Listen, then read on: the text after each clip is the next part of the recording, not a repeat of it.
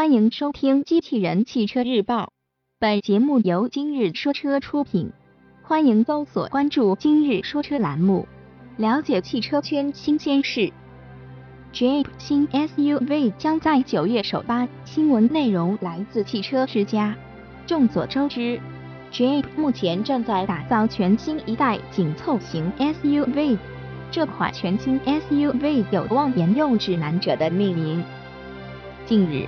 有海外媒体报道称，Jeep 将会在九月份正式发布这款全新车型。据悉，这款车将会在十一月的广州车展上于国内亮相，并在第四季度上市。未来定价或在十七至二十一万元区间。Jeep 全新 SUV 目前依旧在严格的伪装之下进行测试。从整体造型来看，其犹如缩小版的大切诺基。在细节方面，这款车前大灯灯组中加入了 LED 日间行车灯，尾部则配备了 LED 尾灯。在内饰部分，新车内部设计具有典型的 Jeep 风格，其车内整体采用了黑色配色，并在局部搭配有镀铬装饰。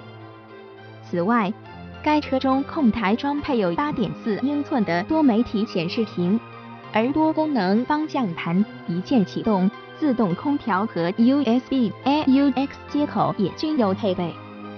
动力部分，新车或将搭载一台2.4升发动机，此外，新车还有可能推出配备 1.4T 发动机的车型。